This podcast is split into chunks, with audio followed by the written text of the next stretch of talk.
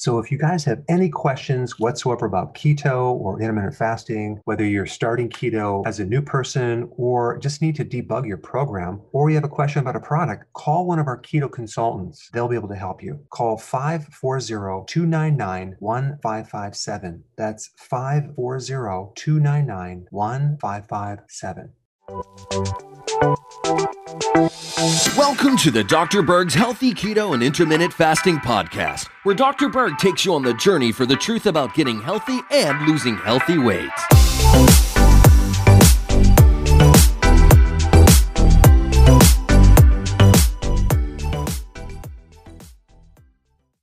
So, today I'm going to talk about susceptibility to the coronavirus and other viruses in general. Of course, right now in the news, they're freaking people out about this virus. All sorts of speculating headlines, putting people in fear and worry. And I just want to give my disclaimer nothing said in this video is meant to treat or cure this virus.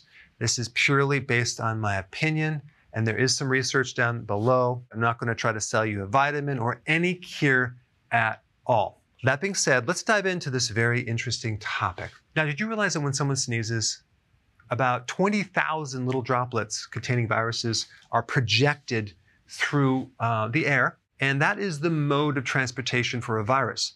A virus does not have wings, it doesn't have legs.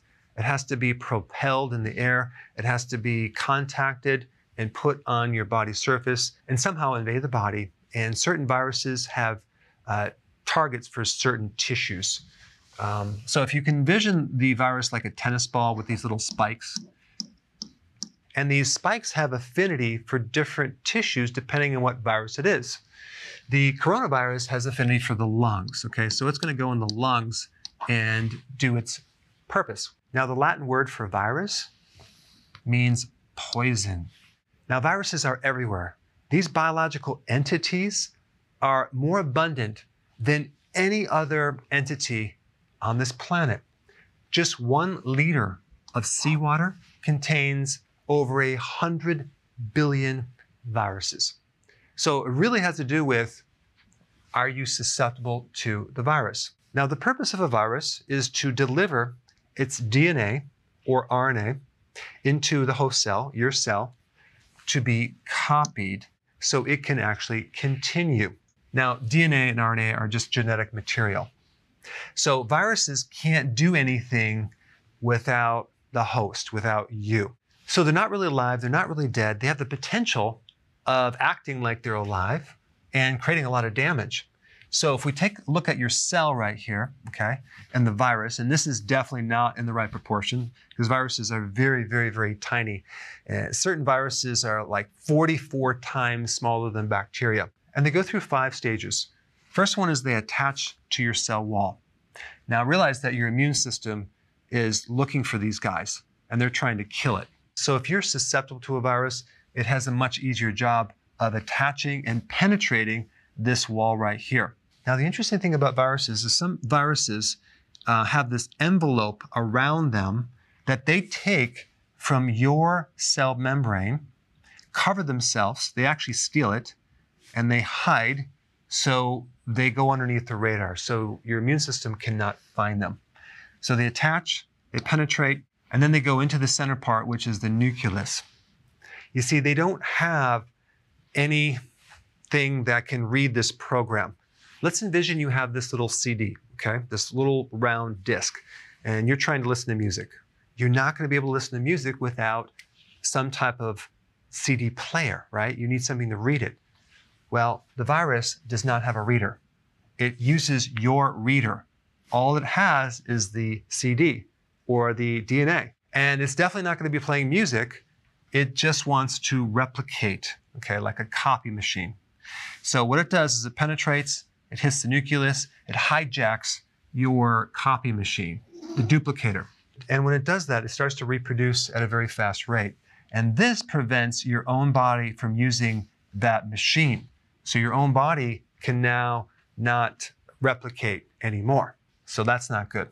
So now we have the replicating stage and then the assemble stage. So they're going to take different things, modify their structure, so then they can come out of the cell and hide from your own immune system. That's what they're going to try to do. So they're going to be released, and when they get released, the cell usually dies. Now, some viruses actually go dormant, okay? So that's called latent. So they just pretty much hang out and do nothing, and they wait, and they wait, and they wait until you're older, until you're weakened, until you're nutritionally deficient, until you're stressed, and then they come out. And this is why so many people get virus outbreaks during stress states because these viruses are dormant. Another interesting thing about certain viruses is they can activate glycolysis. This is the release of sugar. Interesting. I'm going to come back to that in a little bit, but I do want to mention this one point. Um, in a study that I um, read, which I'm going to put a link down below, when you decrease glucose metabolism, it weakens the influenza virus in laboratory tests. Now, that's very interesting. All right, susceptibility, okay? There are several factors that make you susceptible or vulnerable to viruses in general. Age. Now, here's the thing there's nothing you can do about getting older. So, you know, let's cross it out right now. Let's not talk about that because there's nothing you can do. Nutrients, nutrient deficiencies. There's a huge connection between nutritional deficiencies and the health of your immune system and the susceptibility for viruses, but there's not a lot of focus on this one area right here. There's not a lot of research. There's some. I put it down below. We'll, we'll talk about this in a second. Genetics. Well, you can't do much about your genes. You can do a lot about the epigenetics, which involves your environment, stress, nutrition, what you eat, but you're given certain genes, okay? So we, we're not going to talk about that.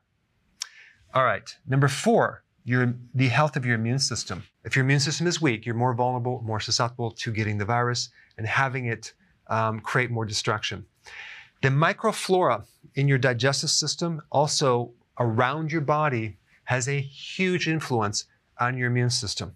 So when you take antibiotics or you sterilize the body, you greatly increase the chance of getting infections.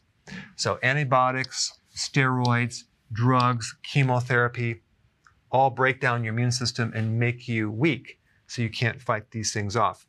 Also, if you have a pre-existing chronic disease, that makes you susceptible to getting a virus. Number six, stress. I've already talked about this a little bit, but stress significantly increases risk of infections and viruses. I put some data down below. Your adrenal glands are really the gland that regulates your stress.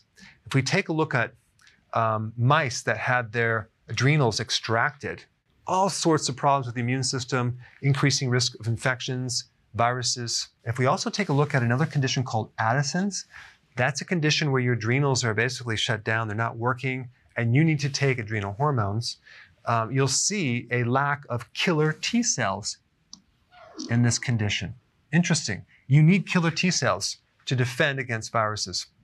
Also, your risk of infections go way up. So the adrenals are definitely involved.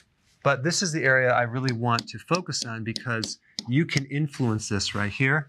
And you can also influence these with this. So in other words, you can strengthen your immune system, this, and this with this right here. Now, there's two things that happen when you have certain nutritional deficiencies. Number one, it weakens your immune system, so it makes your immune system weaker. But nutritional deficiencies also make viruses become stronger.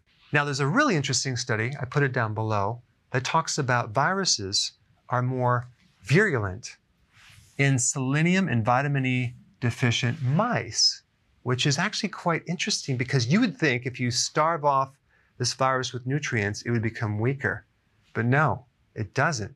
It kicks in a certain gene that makes it stronger. Very similar to when we do fasting, our bodies actually become stronger, at least temporarily, because you, cause you can't fast for, for too long. So certain viruses can go from avirulent to virulent. And virulent means able to infect the host. So by taking away their nutrition, they become stronger, but it makes us weaker. That's not fair. Now let's go to the next section that I want to just kind of touch on this one topic on age for a second. Now, if we take a look at the fatality rate of the coronavirus in this age group right here, 80s and older, you see a 14.8% death rate. And let's take a look at if you're 70 or older, it's 8%. Okay. 60 comes way down to 3.6% death rate. If you're in your 50s, it's only 1.3%. 40s, 0.4. That's less than a half a percent chance of dying once you're infected. I mean, look at this 30s, 20s, or let's say you're in your teens, 0.2% chance. Okay. This is extremely low. This is really important to know because if you read the news, they make it sound like everyone's going to die. Okay, so that's not true. Let's take a look at a couple other things. Here's the virus compared to other viruses. There's 121,000 cases. If we take a look at the fatality percentage, it's 3.9%, okay, in 113 countries. If we compare that to Ebola, SARS, and MERS, look at this. Ebola is 40%, okay, fatality rate. SARS is 9.6%. MERS is 34.4%. So the coronavirus actually has the lowest fatality rate, at least of these four right here. It's just interesting information because sometimes, again, the news distorts things and it makes it sound like everyone's going to die when that's not actually true. It really depends on the strength of the immune system and how strong you can resist it. All right, let's talk about the key nutrients involved in viruses in general. One, vitamin C. That's probably the most important vitamin of all vitamins for viruses. It's a very well known antiviral nutrient. It decreases the time that you have a cold it decreases the risk of certain lung infections. It can help decrease the susceptibility of getting an infection in general, and it also can increase the white blood cell. Now, China right now is doing a study on vitamin C in the actual city where the coronavirus originated from. They're giving people 24,000 milligrams of intravenous vitamin C for seven days. We'll have to see the results on that, but that's actually quite interesting. Viruses in general, when you're infected, deplete your vitamin C. That would make sense as a strategy because if you can decrease the vitamin C, you can decrease the white blood cell. Vitamin C has the tendency to upregulate normal T killer cells. Vitamin C is also necessary to make interferon. And interferon stops viruses by killing the infected cell, so the cell that's been infected with the virus, and its closely associated neighbors. So it really will help wipe out viruses. Now, one of the best ways to get vitamin C is through food, and hands down, the food that has the most vitamin C is sauerkraut. Normally, a person needs between 70 and 90 milligrams of vitamin C per day. Certain types of sauerkraut can give you up to 700 milligrams per cup. So that's a really good source. It's also in bell peppers, it's in leafy green vegetables, and it's in a lot of other foods as well. Number two, vitamin E, very, very important in building up your resistance to viruses. Selenium, another really important trace mineral. Zinc, involved in over 200 enzymes, but vital for your immune system. And then, of course, you have vitamin D. Viruses have this interesting strategy to downregulate the vitamin D receptor because apparently somehow it knows that vitamin D is one of the key modulators for the immune system. It helps control it. And this is probably one of the reasons why people get sick in the winter in the flu uh, more than during the summer because the sun will give you vitamin D. As far as getting selenium and zinc, you can get that from fish and seafood. Vitamin E comes from vegetables, nuts, and seeds. Anyway, this is a long video. Thanks for hanging in there. If you have not seen my video on how to strengthen your immune system, I put it up right here. Check it out.